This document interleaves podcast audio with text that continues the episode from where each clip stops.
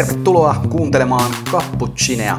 Tämä on Suomen ensimmäinen kahvipodcast ihmisille, joita kiinnostaa kahvi ja kulttuurisen ympärillä. Ja täällä meidän Helsingin Vallilan äänitystudiolla on taas jälleen kerran tutut, tutut vanhat äänet, nimittäin kahviammattilaisista arvostetuin Samuli Parkkinen Joo, ja vielä arvostetumpi Jarno Peräkylä, ainakin meritoituneempi. Mo- molemmat hyvin arvostettuja Kyllä. piireissä. Tämä, tämä yllä, yllätti mut tämä esittely ihan täysin. No mutta sä oot arvostettu ammattilainen. No, Ehkä, oi, ainakin joo. mä arvostan. No hyvä, niin mäkin arvostan sua. Kiitos. Itseäni enemmän. Olipa lämminhenkinen aloitus. Kyllä, joo. Tästä tuli oikein Joo. kuuma ja punottaa poskia. Ei, mutta se voi johtua siitä, että eletään heinäkuuta ja tuolla ulkona oli aika lämmin. Kahviloissa huomaa, että on, on pikkasen hiljaisempaa, porukka on mökeillä, johon liittyen onkin hyvä, hyvä sanoa kaikille teille kahvikulttuuria ja kahviasioita seuraaville, että James Hoffman on ladannut YouTube-videopalveluun erinomaisen videon jääkahvin valmistamisesta – Joo, se oli hyvä. Sä näytit sen mulle. Mulla oli mennyt tää ihan ohi, ohi tota, vaikka häntä seuraankin somessa. Ja, ö, mun mielestä oli hauskaa, että hän itse asiassa ö, toisti vähän niitä asioita, joita mekin ollaan kelailtu. En tiedä, ollaanko äänitetty juuri näitä pointteja, mutta... Joo, siis sehän oli aivan niin kuin suoraan tuolta meidän kylmäkahvijaksosta, niin, tämä japanilainen joo. kylmäuutto. Joo, kyllä, kyllä. me taidettiin niin kuin markkinoida sitä. Kyllä, no yhtenä vaihtoehtona ja Hoffman vanhan liiton baristana varmasti tähän uskookin tähän Joo. menetelmään ja ihan varmaan onkin hyvä, hyvä kahvia mm. tullut sillä. Ja tiedä, vaikka olisi kuunnellut meitä. Niin, niin. Kuka, Kuka nyt ei kuuntelisi? Sinä, joka, joka käännät nämä jaksot englanniksi James Hoffmanille, niin ilmoittaudu. Olemme sinulle kahvikupposen pystyssä. Kyllä. Yksi asia, minkä mielellään mainitsisin, niin tuossa viime viikon sunnuntaina Sunday Espresso Clubissa, eli minun ja tyttöystäväni Kaisan järjestämässä kahvipop-apissa, uh, juotiin kohtuu mielenkiintoisia kahveja. Joo, se on kyllä viimeisimpinä kahvimuistoina mielessäni. Siellä oli itommoisia kahveja. No, mä, mä join vain yhtä espressoa siellä, koska oma kofeiinikiintiöni oli jo aika tota, niinku, maksimissaan, mutta tota, todella veikeitä. Joo, eli meillä oli tosiaan tarjolla maailmanmestaruuskisojen top kolmosen kahvit. Mm-hmm. Ihan tota tälleen itsekin vähän yllätyin, että me onnistuttiin ne haltuumme saamaan, ja meillä oli tosiaan ykkösen Agnieszka Rojevskan kahvi, sitten toiseksi sijoittuneen Lex Venneckerin kolumbialainen, jota sinä juurikin joit. Joo, se oli, siis se maistui ihan tällaiselta trendikkältä Juicy Ipalta tai Vermont tai New England Indian Pale mitä näitä on. Todella Kyllä. hedelmäinen ja makea. Erittäin makea. makea. Ja, ja jäähtyessään siitä muuttui vielä siis niin kuin tosi, tosi sokerisen makea, mielettömän, mielettömän mielenkiintoinen kahvi ja siinä tuommoinen pitennetty fermentointiprosessi. Ja nythän meillä on kupeissa itse asiassa sitten mm. sitä meidän kolmatta kahvia, eli kolmanneksi sijoittuneen Matthew Theissin ähm, ana, natural anaerobinen fermentointi, Joo. joka maistuu erehdyttävän paljon ässäkeksille. Joo, siis tässä on todella voimakas niin kuin kanelinen maku. Siis jopa tällä, että sitä ei tarvitse niin kuin kuvitella, että onko tämä nyt joku mauste ja etsii plärätä sitä maustekaappia ja löytää se kaneli, vaan siis tästä tulee niin kuin erehdyttävästi mieleen kaneli ja joku kan- kanelituote. Nyt kun tässä on vielä, sä teit jotain ihme maitosekoiluja vielä tähän päälle, niin tota, siis tinaskainen korvapuusti tulee mulle mieleen. Joo, eli, eli tämä ihmeellinen maitohomma, mitä mä tein tuossa, niin ennen vaahdottamista niin mä oon tunnin verran 80, 80 asteisessa vesihauteessa pitänyt tätä maitoa, joka oli itse asiassa semmoinen kikka, mitä Matthew käytti suorituksessaan. Hän tosin oli tehnyt vielä pakastetislauksen sille maidolle, eli erottanut suuren merkittävän osan vedestä siitä, tota, siitä kyseisestä maidon massasta ja, ja tuossa viereisellä pöydällä itse asiassa mulla just toi tislaus, tislaus on käynnissä, eli Joo, katsotaan mitä siitä tulee. Just, just naareskelin sitä, että tämä on niinku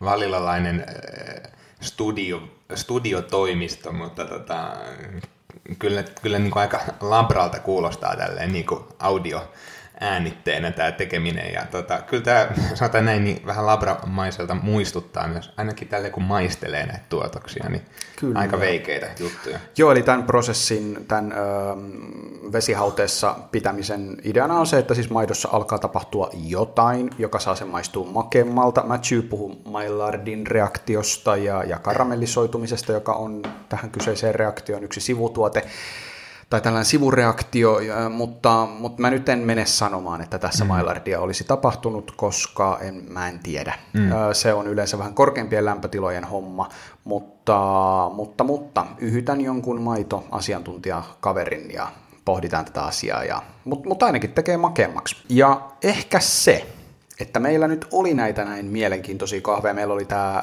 Matthewn kanelinen kahvi, meillä oli Lexin äh, siirappisen makea kahvi, jonka lisäksi meillä oli vielä tämä Agneskan, parikin versiota itse asiassa tästä Agneskan Carbonic Maceration kahvista, joka on mm. tämä viinistä tuttu fermentointi. Niin ehkä se sai meidät äh, tarttumaan tällaiseen äh, tällaiseen aiheeseen, joka meillä on ollut mielessä jo pitemmän aikaa, joka on itse asiassa meidän kuulijapalautteesta. Joo, yksi sanottu. ensimmäisiä. No yksi ensimmäisiä, joo. Eli Markus Nurmijärveltä on kirjoittanut, että moikka, aiheehdotus, kahvin sanat, perinteiset makukuvaukset, värit, audioanalogia, miten puhua kahvista. Ja tämä on erinomainen keskustelun aihe ja liittyy nimenomaan tähän makukuvauksiin ja ylipäänsä siihen, mitä me puhutaan kahvista. Joo. Sanotaan näin, että aina kun mä juon kahvia, niin mä maistelen sitä ja mä useimmiten puhun siitä. Jos en mä ole jonkun kanssa, niin mä ainakin mietin niin kuin kielellisesti, että miten mä kuvailisin tätä kahvia. Ja siitä tuli äskenkin itse asiassa tehty ihan ajattelematta.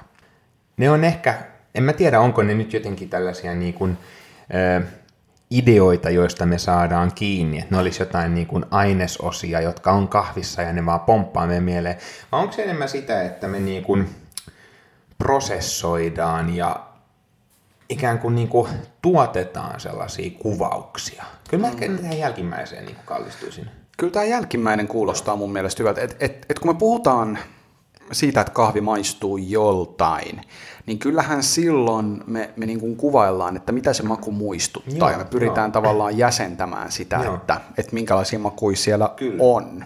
Just näin. Ja tämähän on niin kuin tuttua ehkä enemmän viinistä. Joo, no aika usein kun puhuu kahvista nätisti, nätisti niin tota, saa kommentti, että sä puhut kuin viineistä. Kyllä. Ja tämä on itse asiassa sellainen, mitä tapahtuu paljon asiakkaiden kanssa. Joo, just näin. Ja tämä on ehkä kulttuurisesti meille tutumpi asia, mm. mikä varmaan johtuu siitä, että viini on pidempään tunnettu tällaisena niin kuin arjen luksustuotteena tai nautintoaineena, johon on syytä niin kuin keskittyä. Tai ainakin, ainakin siihen on keskitytty, siihen niin kuin maku, makuaineena. Kyllä. Mutta kyllä tätä kahvissakin tapahtuu. Joo, ja sillä, äh, mitä tuohon viinin kuvaamiseen tulee ja mitä siihen tulee, että, että äh, ensikertalaiset kahvikaupassa usein tämän tuohon viiniin yhdistää, niin siinä tulee ehkä vähän tällainen tarpeeton mielikuva siitä, että se olisi jollain lailla tosi äh, hienoa ja joo, korkealentosta jo. se joo. kahvin kuvaaminen. Ei me sitä sen takia tehdä, joo. vaan kyllähän siinä on ennemminkin kyse siitä, että saadaan saadaan kommunikoitua Joo. sitä, että mitä sieltä maistetaan. Joo, kyllä se elää, elää ihan puhtaasti sen kommunikaatio ja kielen kautta. Et itse asiassa usein sivutuotteena, kun kahvista puhutaankin, ja varsinkin jos me peilataan sitä viiniä, niin onnistutaan uusintamaan vähän semmoista elitististä asennetta, jota me ollaan ehkä vähän kerrottukin, että pyritään välttämään meidän podcastissamme. Mutta tota, ei se niin kuin, nimenomaan ei se, ei se kumpua siitä, että me koitetaan tehdä tästä kahvista jotenkin tärkeää, vaan kyllä se on just puhtaasti siitä, että me halutaan oikeasti vaihtaa meidän ajatuksia. Se, mitä me koetaan. Me niin. halutaan olla vaihdannassa siinä. Niin, jos, jos ei käyttäisi makukuvauksia, niin miten ihmeessä me saataisiin viestittyä toisillemme, niin. että mitä me maistetaan? Tai, tai jotenkin... Eh, Ehkä ei niin, vielä noin, mutta, mutta mietitään silleen, että jätetään kaikki hedelmien ja, ja äh, pähkinöiden ja marjojen hmm. ja suklaiden ja muiden tällaiset, niin jätetään se sanasto pois, niin miten, miten sitä niin. silleen no, viestii? Se on vaikeaa. Jos, jos ei niin kuin, niin kuin propositionaisen kielen kautta puhuttaisi kahvista, niin todennäköisesti me, me, me perkulle osoiteltaisiin ja viitattaisiin niin kuin, hedelmiin ja marjoihin, joita meidän ympärillä on, tai suklaapatukoihin kaupassa tai kahvilassa. Siis se on niin kuin, se on viittaamista. Me, me niin kuin merkitään asioita. Ja itse asiassa tämä ehkä vähän mua innoittaa ikään kuin, niin kuin tuomaan semmoisen kielifilosofisen puolen tähän ihan tolleen niin kuin Gottlob Fregen niin innoittamana. Mä sanoisin niin, että no hän ei puhunut kahvista, usko, tai väitän näin, että hän ei, hän ei, tai en ole ainakaan kuullut, että hän olisi kahvista puhunut tai kirjoittanut, mutta kun me maistellaan kahvia, niin me luodaan ikään kuin, no me tapahtuu se, me tulee kuvaus siitä kahvista mieleen, jonka jälkeen me niin kuin ilmaisullamme viitataan tiettyyn kohteeseen, luodaan sellainen niin kuin merkitys sille, jonkinlainen referentti. On se sitten omena tai mustikka tai herukka tai suklaa tai pähkinä. Meillä on jokin kohde. Se voi olla ihan konkreettinen tämmöinen asia, selkeä, yleisesti tunnettu tai ihan joku ominaisuus. Puhutaan me, että meillä on niin kuin täyteläinen tai iso tai tämmöisiäkin niin kuin piirteitä. Mutta siinä on kuitenkin se, että me niin kuin tosiaan me niin kuin ilmaistaan ja tullaan silloin niin kuin viitatuksi johonkin kohteeseen. Tämä on niin kuin se, miten mun mielestä kahvipuhe rakentuu. Kyllä, ja toi on itse asiassa hyvä toi ö, viittaamisen käsite tässä, että me viitataan nimenomaan, että tästä tulee mieleen tollainen maku, ja, ja tota, ennen kaikkea mun mielestä tämä tämmöinen niin kuin kuvaileva puhe on, se on, se on nimenomaan kuvaavaa, se on, mm. se on, se on deskriptiivistä Joo, se puhe, ei näin. niinkään arvottavaa, Joo. että kun me sanotaan, että tämä on marjaisen makuinen, että se olisi jollain lailla niin kuin parempi kuin vaikka hedelmäisen makuinen. Totta kai meillä on sitten niin sisäänrakennettuja tällaisia kulttuurisia äm, tällaisia viitekehyksiä, joiden sisällä me sitten ehkä pidetään tietynlaisia makuprofiileja suuremmassa arvossa joo, kuin toisenlaisia. Joo, ja ehdottomasti voidaan me niin kuin keskustella ja myös arvottaa esteettisesti just kahveja. Et on, onhan sekin mahdollista, mutta tämmöinen niin perustavanlaatuinen kahvipuhe, minkälainen tämä kahvi on, niin se oikeastaan kumpuu ihan puhtaasti tästä viittaamisesta. Ja itse asiassa silloin me voidaan puhukin, että kuinka osuva jokin viittaus on, mikä se tämän niin kuin viittauksen totuusarvo on. Onko tämä niin kuin oikeanlainen makukuvaus nytten? Ja sitähän me itse asiassa ammattikunnan sisällä aika paljon tehdään. Mitäs kun me puhuttiin tuossa, että, että me käytetään tätä kuvailua kommunikointiin, siinä, mm. että miten me voidaan keskustella toistemme kanssa kahveista, niin tulisiko sulla mieleen pointteja, että minkä takia se on tärkeää, että me voidaan tehdä niin? Jos otetaan nyt ihan tämä tällainen arki Joo. tilanne pois, että et, et, ei, ei puhuta sellaisesta tilanteesta, että sä tulet kertoa mulle, että maistoin muuten tuossa mm, sellaisen mm. sellaisen kahvin. Miksi on tärkeää, että meillä on olemassa sanasto?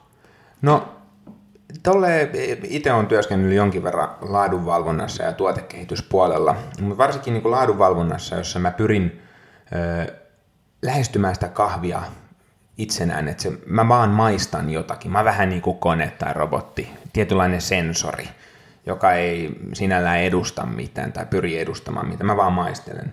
Ja teen sitten jonkinlaisen laadullisen kuvauksen, puhun tavallaan deskriptiivisesti puhtaasti, niin se ennen kaikkea, no, kyllähän siihen löytyy erilaisia tarkoituksia. Ehkä laadunvalvonnassa isoin on just tämä, että me voidaan verrata sitä – muihin kahveihin, onko se sellainen, mitä me halutaan. No se oikeastaan vastaa kysymykseen tämmöinen deskriptiivinen puhe, minkälainen kahvi on, me luodaan se kuvaus. Ja kun meillä on joku standardi esimerkiksi tuotannossa, me halutaan tietynlaista kahvia tietyn kaltaisilla ominaisuuksilla, me ikään kuin tarkistetaan, että onko se just tällaista. Mm. Ja sitten toki me voidaan just vertailla muihin kahveihin ja no, voidaan kategorisoida kahveja, voidaan periaatteessa sitten niin kuin myös puhua siitä, kun meillä on näitä hierarkkisia rakennelmia myös, että arvotetaanko me tämä kahvi kuinka korkealle verrattuna muihin. Me myös niin kuin kehitetään sillä samalla kahvia yleisemminkin.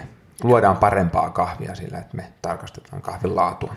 Eli laadunvalvonta tulee nyt tässä ensimmäisenä, että katsotaan, että Joo. maistuuko se kahvi sille, mitä halutaan. Yksi asia, mikä mulle tulee mieleen, että mihin me tarvitaan tätä tällaista kielenkäyttöä ja minkä takia meillä täytyy olla tavallaan sovittu tiettyjä asioita, sovittuna tiettyjä asioita ammattikunnan sisällä, niin mulla tulee mieleen se, että, että kahvihan on monta erilaista käsittelyvaihetta läpäisevä tuote, joka tulee sellaisesta osasta maailmaa, jossa meistä harvempi hengaa ihan hirveästi. Mm, joo, totta. Niin aika usein on sitten semmoinen tilanne, että kun ruvetaan ostaa kahvia, niin, niin sitten pyydetään tukkureilta vaikkapa listaa, että no tällaisia tällaisia kahveja. Yhä enemmän mä näen sellaisia tarjolla olevien kahvien listoja, joihin on lisätty makukuvauksia. Joo. Et, et laitetaan vaikka näin, että tämmöinen ja tämmöinen kahvi tältä ja tältä, prosessointiasemalta, hinta on tämä ja tässä on vielä niin kuin makuprofiili, mikä mun mielestä on tosi huvittavaa tehdä tolleen raakakahville. Joo, joo. Että niin kuin, typistetään se vaikka kolmesta viiteen sanaan, että tämmöinen tämä kahvi nyt on, mutta mut, no, kuitenkin se on semmoinen niin kuin, Ky- kyllä se herättää ajatuksia sillä lailla, että kun mä näen sellaisen listan, niin mä hakeudun helposti tietynlaisten mm. makukuvausten yeah. luokse. Et jos, jos kahvia kuvaillaan trooppishedelmäisenä ja että siellä on marjaista meininkiä ja jasmiinia ja vaikka sitrusta, niin kyllä se herättää mielenkiinnon Joo. ihan eri lailla. Ja sitten taas voi jutella vähän ehkä enemmän sen kahvitukkurin kanssa, että no minkälainen kahvi tämä nyt siis on, voitko lähettää siitä sample, mm. ja sillä tavalla niin kun mä pääsen siitä satoja, mahdollisesti satoja, mahdollisesti tuhansia kahveja kattavasta kahvin rekisteristä vähän niin kuin eteenpäin, että mitä mä olen etsimässä, mitä Joo. mä haluan ostaa. Joo, toi on tietyllä tavalla, tässä tulee niin kuin välitetyksi informaatiota niistä kahvin ominaisuuksista. Ja just tavallaan se on tosi tärkeää, tapahtuu se sitten tässä raakakahvivaiheessa tai kun kahvia myydään vaikka asiakkaille erikoisliikkeessä, niin sä ikään kuin luot sen kuvauksen ja väität, että jokin tuote on tietynlainen ja myyt sen tai mm, lupaat jollekulle, että hän saa sitä, mitä hän haluaa. Ja siis se on, no tässä se on valjastettu nimenomaan niin kuin tavaranvaihdannan piiriin, mutta se on informaation välitystä. Joo, ja sitten mä vielä ehkä näkisin näinkin, että, että se asiakkaalle kommunikointi, niin, niin tämä on ehkä semmoinen aika uusi juttu. Kahvissa on tullut niin kuin erikoiskahvin, specialty coffeein mukana, että kun meillä on näitä korkeita makupisteitä saavia kompleksisia kahveja, joiden makuprofiilit eroaa toisistaan huomattavasti, mm-hmm. niin silloin makukuvauksilla pystytään kommunikoimaan sitä, että mikä, mitä asiakas on hakemassa, minkälaisen käyttötarkoituksen se on tulossa, ja äh, mikä niin kuin sopii asiakkaalle, että, että sitä pystytään tällaisessa myyntitilanteessa käyttämään. To, toisaalta taas mä koen, että että erikoiskahvin kehittyessä tämä on mennyt myös toiseen suuntaan, että viljelijät on alkanut kuunnella sitä, mitä, totta kai viljelijät haluaa tietää, mitä me halutaan ostaa, mitä pahtajat haluaa ostaa, mitä asiakkaat Joo. juo, niin ähm, kyllä mulla tulee mieleen useita tilanteita, useita tällaisia niin kuin yhteistyö- esimerkkejä yhteistöistä, joissa, ähm, joissa ollaan kehitetty esimerkiksi uudenlaisia prosessointimenetelmiä mm. tai istutettu kahveja ihan sen takia, että tällaisia kahveja nyt halutaan ja täm, tämmöisiä makukuvauksia sisältävät kahvit on kova juttu, mm. niin sen takia kannattaa istuttaa vaikkapa geishaa tai Joo. sellaisen syyn takia kannattaa vaikkapa tehostaa äh, prosessointia tilalla, tutkii erilaisia fermentointimenetelmiä mm. ja mahdollisesti vaikkapa tehostaa omaa natural-prosessointia. Se tuntuu olevan tällä hetkellä, puhtaat naturaalit tuntuu tällä hetkellä olevan niin kuin kovaa kamaa. Ja tämä on ihan varmasti niin kuin lopputulosta sellaisesta työstä, että ollaan kuunneltu kenttää. Joo, Joo ja toi on niin kuin hyvä esimerkki siitä, että kahvi kehittyy, kahviteollisuus ja ala kehittyy nimenomaan sen kielen kautta. Me voidaan mm. kommunikoida ja ikään kuin päättää päämäärät ja luoda jotakin uutta me tiedetään, mitä me tarkoitetaan ja silloin, no, mitä auttaa, jos meillä on yhteinen terminologia tai yhteiset asiat, jos me puhutaan. Me ikään kuin ollaan siinä samassa kielipelissä. Ja itse asiassa onkin mielenkiintoinen, kun toit nyt vielä enemmän tuon niin kuin yhteistyön tuolle globaalimmin, niin sitten tietyllä tavalla, kun myydään kahvia vaikka asiakkaille, jotka ei ole suoraan samalla tavalla saman kielipelin ee, tota, sisällä, tai oikeastaan ovat niin kuin eri, eri kontekstissa, ovat, ovat niin kuin kahvin juojia, eivät ammattilaisia, niin silloin usein nämä viittauksen kohteetkin saattaa olla jollakin tavalla vielä yleisemmin tunnettuja, tai no ei yleisemmin tunnettuja, vaan tunnettuja siinä tietyssä kontekstissa. Ne voi olla vaikka Fatserin maitosuklaa tai tällaisia niin kuin selkeitä mielikuvia, jostakin spesifistä, no vaikka tuotteesta nimenomaan, tai tästä meidän niin kuin yhteisestä todellisuudesta, että me jaetaan. Niin meillä esimerkiksi kupeissa on tällä hetkellä kahvi, joka Joo, muistuttaa korvapuusti. korvapuustia Joo, tai kyllä. ässäkeksiä. Joo, just näin. Niin. Ja nämä on varsin tällaisia ö, pohjoismaalaisia ja suomalaisia makukuvauksia. Ehkä joku japanilainen turistikin tietää kyllä, mistä puhutaan, mutta en tiedä, onko hänellä niin selkeää kuvaa sitten, miltä tämä viittauksen kohde, kohde tota, maistuisi. Mutta tämä on ihan mielenkiintoinen huomio myös, että miten, miten tota, tämä konteksti vaikuttaa kahvipuheeseen. Kyllä, ja sitten tästä itse asiassa mulla tulee mieleen semmoinen asia, että, että kuinka se vaikuttaa, että minkälaista lähtökohdista olet, että minkälaiset maut on hyviä, mm. tai mitkä koetaan hyväksi. Että mulla tulee tästä mieleen vaikkapa tämmöinen esimerkki, että, että happamat maut. Oli, on, on tota tää, itse asiassa James Hoffmanista puhuttiin tuossa alkupuolella, niin hänen pahtimonsa Square Milein entinen laadunvalvoja Sangho Park, jonka nimeä mm, todellakaan lausu oikein taaskaan, niin ää, hän, hänen vanhempansa ovat, ovat korealaisia, mutta hän oli asunut ää, suuren osan elämästään ää, Lontoossa ja kävi kouluja siellä. Ja koulussa sitten ä, usein, olisiko ollut näin, että siellä niin kuin ruokalasta sai ostaa näitä salt and vinegar sipsejä. Jotka... Ei, ei yhtään yllätä, että englannissa tämä on mahdollista. Juu, ei, ei. Mutta salt and vinegar sipsit oli tällaisia niin kuin suurta herkkua, itsekin niistä pidän kovasti. Niin hän tota, oli sitten joskus vienyt niitä mukanaan äh, takaisin Koreaan. Ja ähm, siellä sitten kun olivat paikalliset ystävät tai sukulaiset maistaneet näitä, niin he olivat pitäneet niitä varsinaisina iljetyksinä, että aivan hirveän makuisia, ja. kun ovat niin happamia, että mikäs, mikäs temppu mm. tämä nyt sitten on. Niin tämä oli niin kuin hänen tämmöinen eräällä, eräässä tällaisessa niin, opetusvideossa niin hänen tämmöinen pointti siinä, että, että se, että se on suurta herkkua Lontoossa, mutta se on sitten eri, eri lailla arvotettu Koreassa, niin, niin mitä, mitä tämä tekee tälle meidän tällä meidän makukeskustelulle, että kun me puhutaan vaikkapa hapokkaista kahveista hyvinä kahveina joo, tai jostain joo. vaikka, otetaan nyt esimerkiksi sitten vaikka viinenkaarilta maistuva kahvi, en mä tiedä pitääkö kukaan sitä kovin hyvänä, mutta mm. jos pitäisi, mm. niin miten sitten kun, miten tämä kulttuurinen konteksti niin, näkyy tässä toi, meidän keskustelussa. Siis toi sosiaalisuus on tosi isosti läsnä.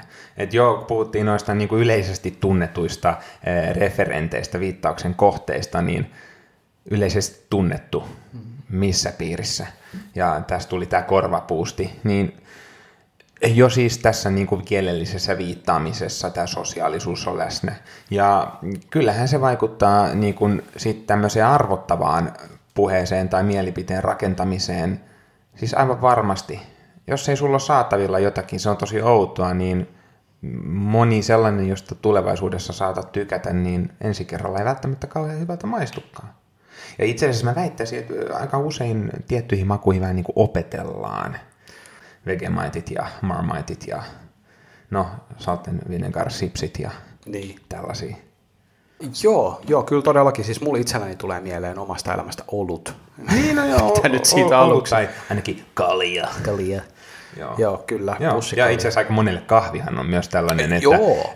Ri, riittinä aikuistumiseen niin tota, opetellaan juomaan kahvia. Ja kyllä, ehkä tietyllä kyllä. tavalla itsekin. Mä muistan ainakin mun kahvijuontini on vaikuttanut se, että vanhempani joivat sitä paljon, halusin juoda myös sitä. Jossain vaiheessa tajusin, että kahvissa on laadullisia eroja. Itse asiassa tulla Maikkarin Twin Peaks uusintojen aikaan, kun Dale B. Cooper puhui hyvästä kahvista, niin tajusin, että hän myös viittaa silloin pahaan kahviin kääntöpuolena tälle hyvälle kahville.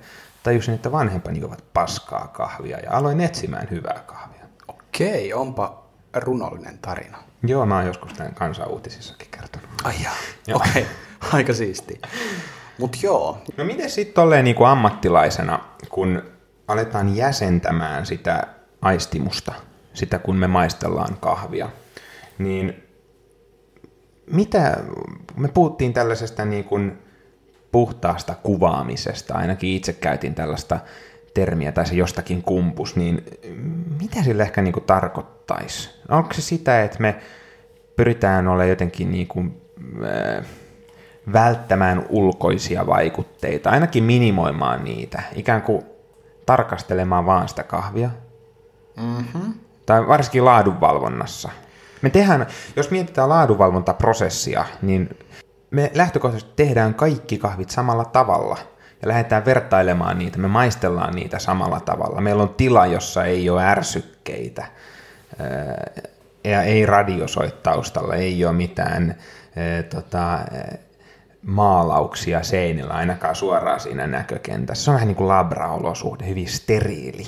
Niin näin voi olla. Yleensä niin, no näin itse voi tykkään, olla. Näin itse aina- tykkään valvoa laatua ja maistella kahvia banjomusiikin soidessa, bluegrassin soidessa taustalla, mutta, niin. Mutta joo, tämä on tietenkin tää on Nää erilaisia on, ihanteita. Nämä on, nämä on makumieltymyksiä ja On. nämä itse asiassa tapakulttuurisia. Kyllä. Myös, että.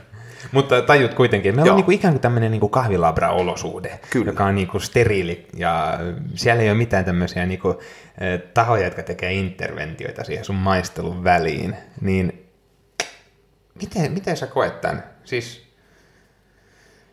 no mä puhuin, että mä oon niin maistokone tai ollaan tämmöisiä sensoreita.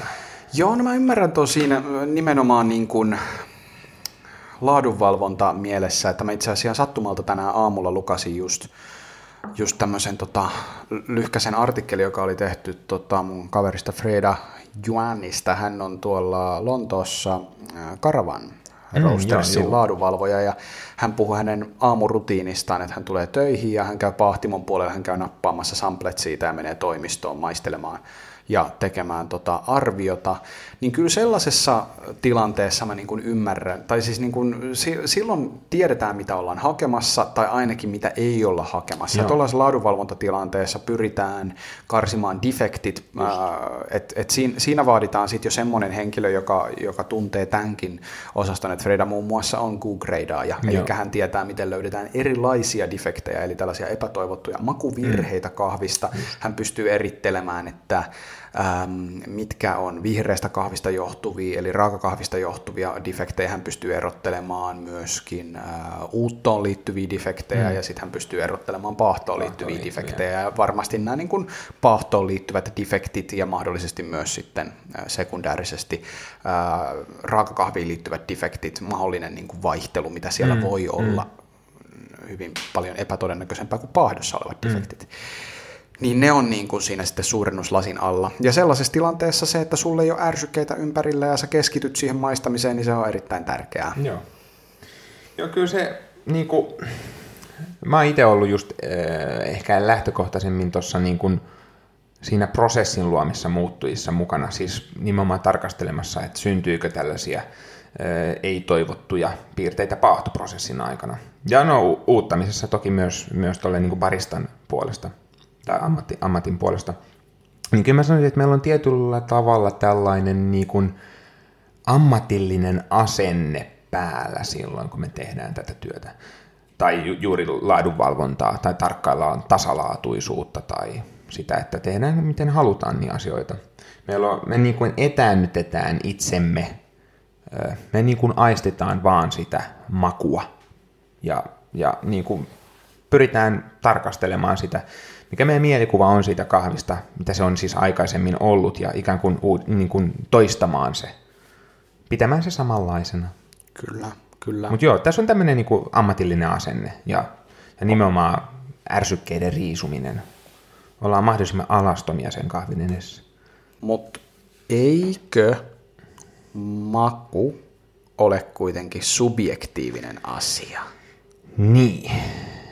No. Eli jos sinä sanot maistavassa ma- kahvissa suklaata, niin tarkoittaako se sitä, että Kaikki. se kahvi maistuu suklaalta kaikille? niin.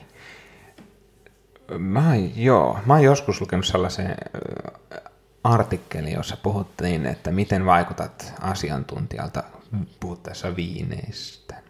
Ja siis tällainen niin kuin kotiviiniharrastelija, niin se oli just tämä, että kerro miltä se viini maistuu mielestäsi, väitä se mahdollisimman yleisesti, mutta korosta loppuun, että kuka minä olen mitään sanomaan, miten te maistatte, että nämä ovat vain minun mielipiteitäni. No, tässä on aika paljon kaiken näköisiä psykologisia vaikuttimia ja muita. Nimenomaan tämä sosiaalinen puoli näkyy siinä. Mutta tuohon itse kysymykseen, niin kyllä mä näen, että se on subjektiivista. Tätä voi ehkä lähteä perkaamaan siten, että mitä se niinku maistaminen itsessään on, mutta sitten myös makumieltymyksiin, jos mennään. Mutta se makumieltymykset on ehkä sitten eri keskustelu.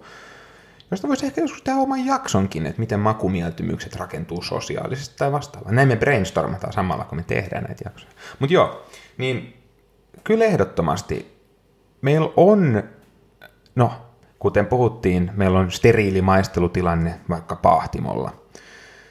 Meillä on se vastakohta, kahvilaolosuhde. Meillä on kaiken näköisiä ärsykkeitä. Niin onhan se nyt ihan selvää, että ne vaikuttaa siihen meidän maistamiskokemukseen. Meillä on sellaisia aktiivisia niin kuin, äh, ulkopuolisia tahoja vaikuttamassa. Mutta sitten toisaalta meillä on myös meidän henkilökohtainen historia. Meillä on omat äh, makumuistomme. Ja no, jos en mä olisi ikinä korvapuustia maistanut, niin en mä olisi osannut tätä ainakaan tinaskaiseksi korvapuustiksi tätä kahvia, jota meidän pöydässä nyt on, niin liittää. Kyllä se on näin nähtävä. Ja tota, kun periaatteessa me maistetaan samaa asiaa. Mm. Kun me maistetaan Joo. kahvia, niin me maistetaan samaa asiaa. Me maistetaan samaa kemiallista rakennetta ja se, mitä meidän kielen päällä tapahtuu, tämä fysiologinen homma, niin, niin periaatteessa niin kuin samasta hommasta on kyse. Mutta se, mihin me se liitetään, niin on hyvin vahvasti, paitsi just tämän oman historian, niin myöskin sitten näiden olosuhteiden määrittämää, mikä on tosi mielenkiintoinen asia, että onko meillä varsinaisesti olemassa sitten tällaisia puhtaita makuja välttämättä mm, edes niin. kahvissa, vai onko tämä kaikki aina vaan sitä sellaista, että jotta me pystytään maistamaan samanlaisia asioita kahvista, niin meidän täytyy kalibroitua. Meillä täytyy Joo, olla ää, samanlainen tyyli maistaa kahveja, meillä täytyy olla samanlainen viitekehys maistaa kahveja, mm. mistä mun mielestä yksi erinomainen esimerkki on erilaiset makuympyrät esimerkiksi, mitä Joo, on totta. olemassa. Eli ähm, paljon aina keskustelua herättää tämä tämmöinen flavor wheel, jossa, joka on siis käytännössä ympyrän muotoinen äh, kuva, jossa on erilaisia sektoreita, ja niillä sektoreilla on erilaisia värejä ja erilaisia makua kuvaavia sanoja. Mahdollisesti siellä on tällaisia pääluokkia, niin kuin vaikka hedelmät, joka jakautuu sitten kivihedelmiin ja trooppisiin hedelmiin, mm. joka jakautuu sitten taas niin edelleen tällaisiin spesifeihin makukuvauksiin. Mutta äh, tämä herättää usein niinku keskustelua, että, ai, että löytyykö kahvista noin paljon erilaisia makuja ja miten tämä homma oikein toimii. Mä muistan itse oman uran alkuvaiheissa, että mä en ihan tiennyt, että miten mun pitäisi sen ympyrän kanssa nyt pelata. Että kun mä maistan sitä kahvia ja tuossa on toi ympyrä, mä ymmärrän, että siellä on niitä sanoja jo, mutta mut, mut, et, niinku, miten tämä homma toimii. Että jotenkin en, en mä osannut sitä suoraan osoittaa, että no tommonen sieltä löytyy.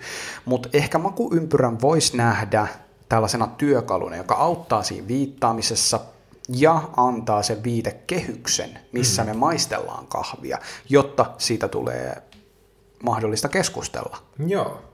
Joo, ne on, mä mielen kanssa, että ne on tällaisia niin kuin, sopimuksia, että tällaisia makuja meiltä löytyy.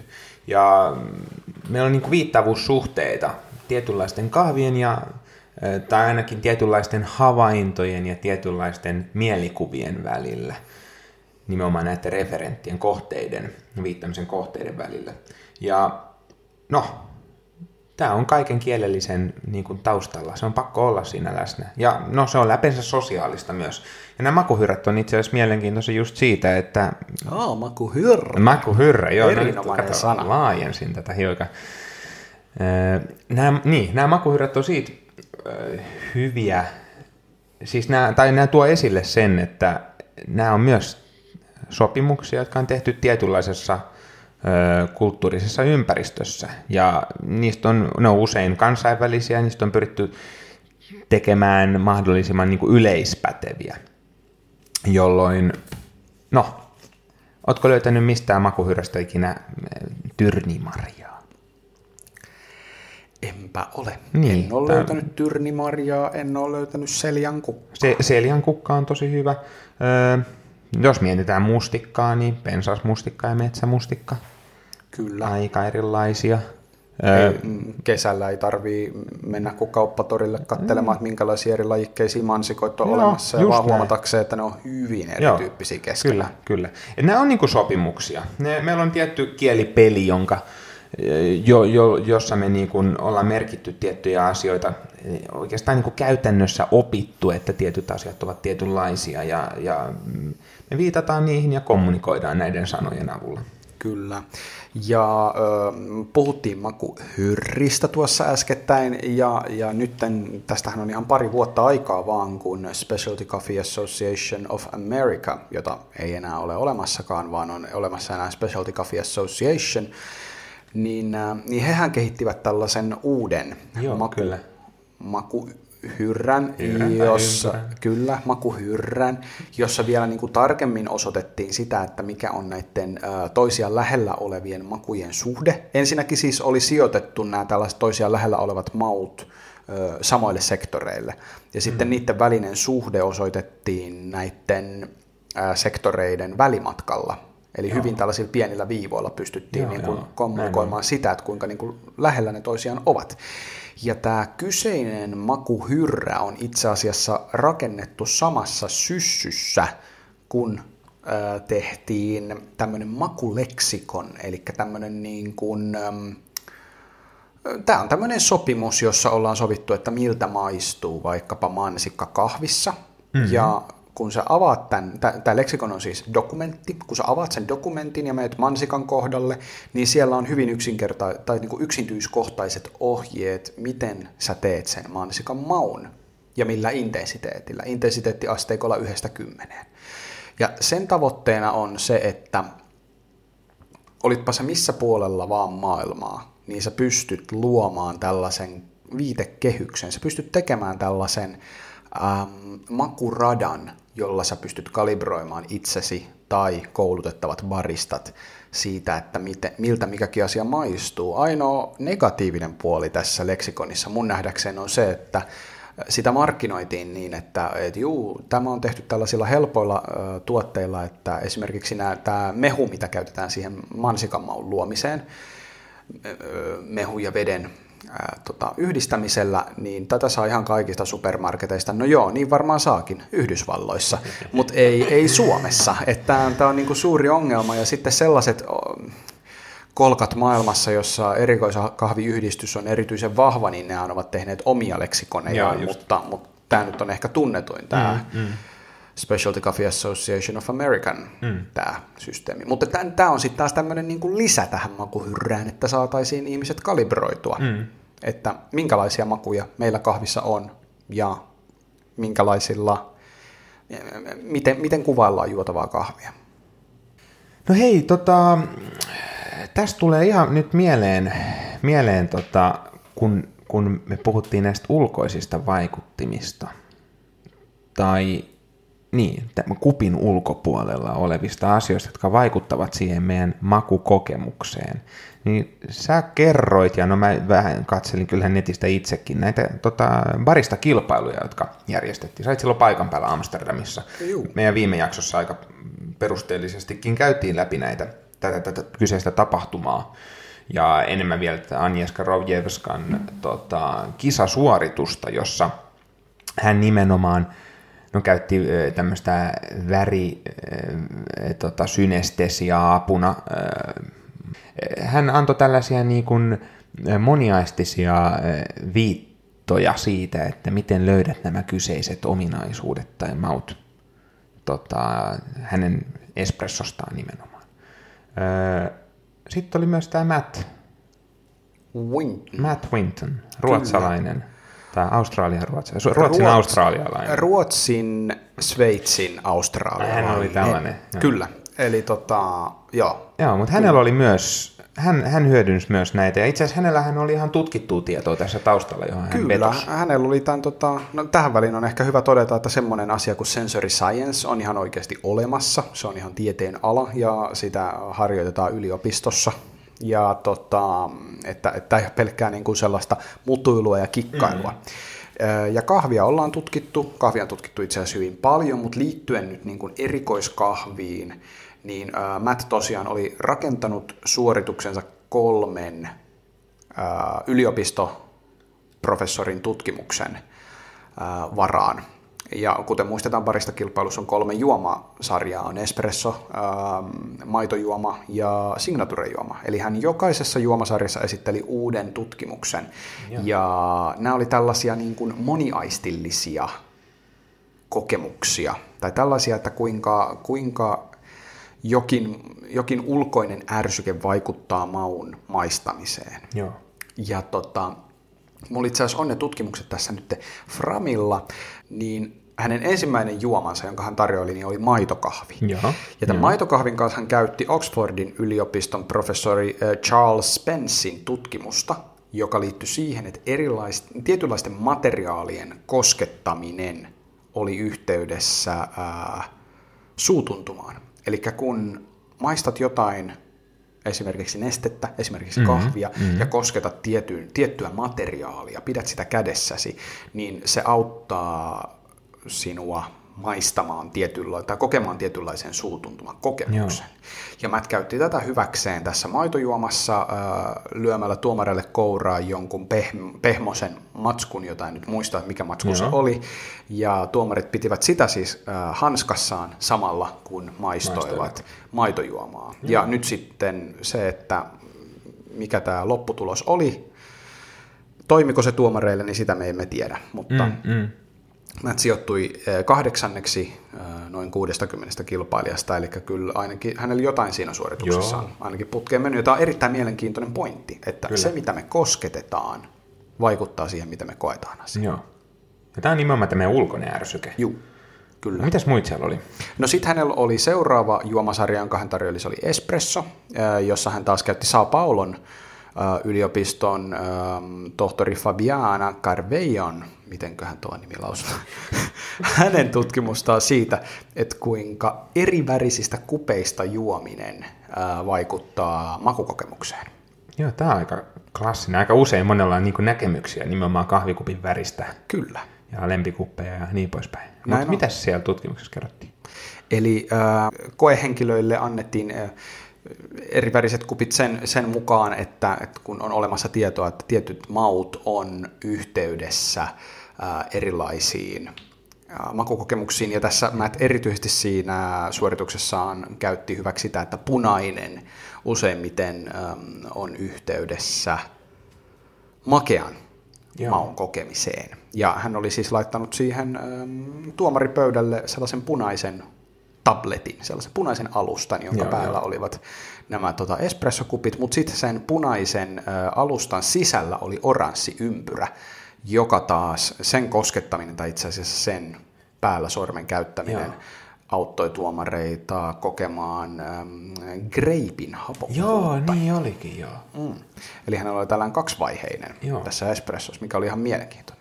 Ja erity, eh, siis ehdottomasti mielenkiintoisin ja kokeellisin oli tämä hänen signaturejuomansa, jossa hän itse asiassa jako tuomarit, neljä makutuomaria kahteen ryhmään, joista toisille hän soitatti äh, matalalla soitettua pianomusiikkia, matalalla bassosävelillä joo, soitettua joo. pianomusiikkia, ja toi, kahdelle muulle tuomarille hän soitatti luurien kautta korkealla mm. äh, pianon sävelillä soitettua pianomusiikkia.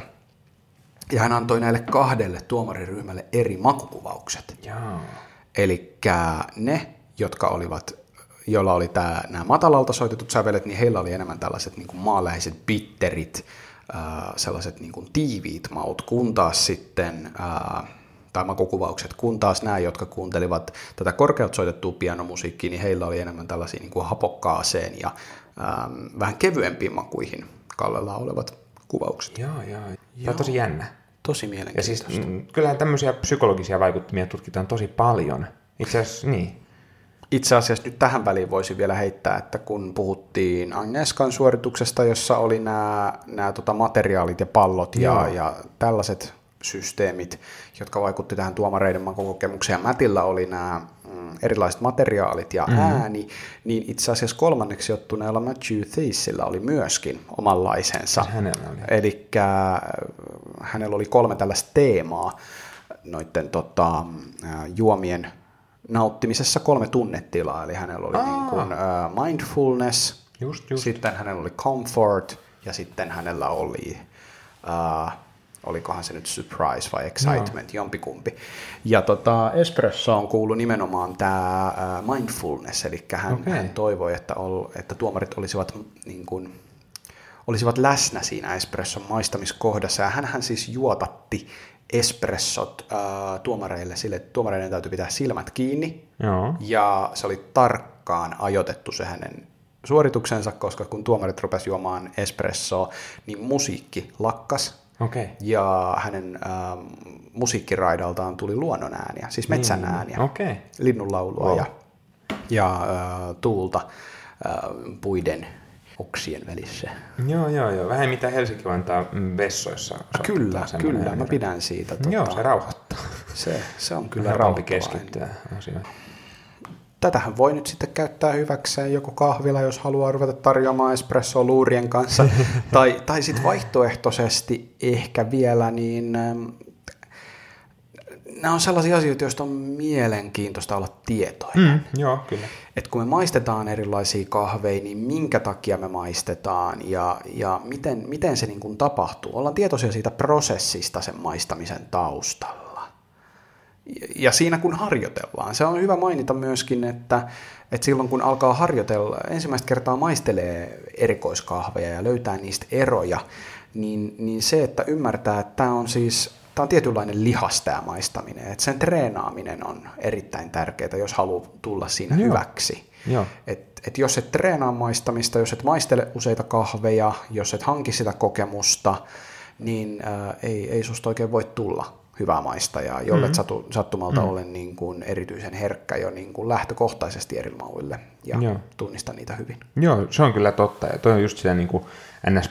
puhdasta maistamista ja sellaista ammatillisemman asenteen niin kuin harjoittelemista. Tai siis, että jokainenhan meistä nyt varmasti voi tulla hyväksi nautiskelijaksi muuten vaan, mutta sitten tällainen niin kuin keskittyneempi maistelu, niin kyllä se vaatii harjoitusta ihan niin. ehdottomasti. Jos nappaa erikoiskahvin kokonaisvaltainen kokeminen, niin onhan se hauskaa. On joo, kyllä.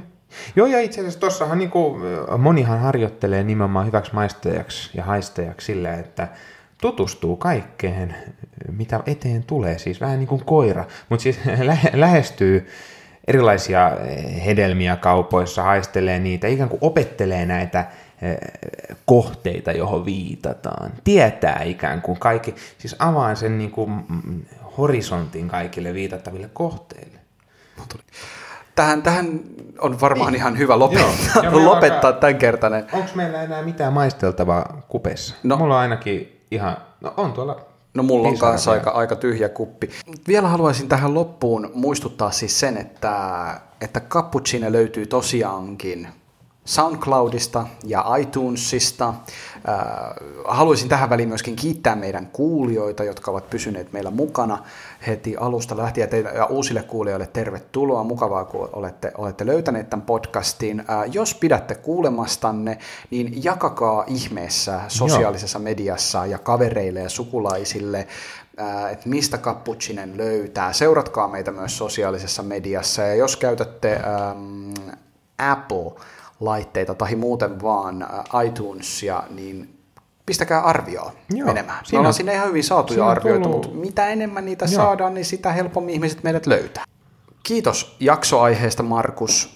Kiitoksia, Markus. Toivottavasti tämä tämä oli sellainen, mitä, mitä toivoit. Toivottavasti tämä toi, toi vähän lisää, lisää nyt kahviharrastuksellesi. Ja kyllä tässä niinku, mulla ainakin heräsi niin paljon mielenkiintoisia teemoja mieleen tästä maistamisesta ja ehkä varsinkin niin kuin makumieltymyksistä ja maun sosiaalisuudesta siinä mielessä, että, että siitä täytyy tehdä oma jakso. Ja... Kyllä, kyllä, syy siltoihin, syy kyllä, siltoihin. juuri näin.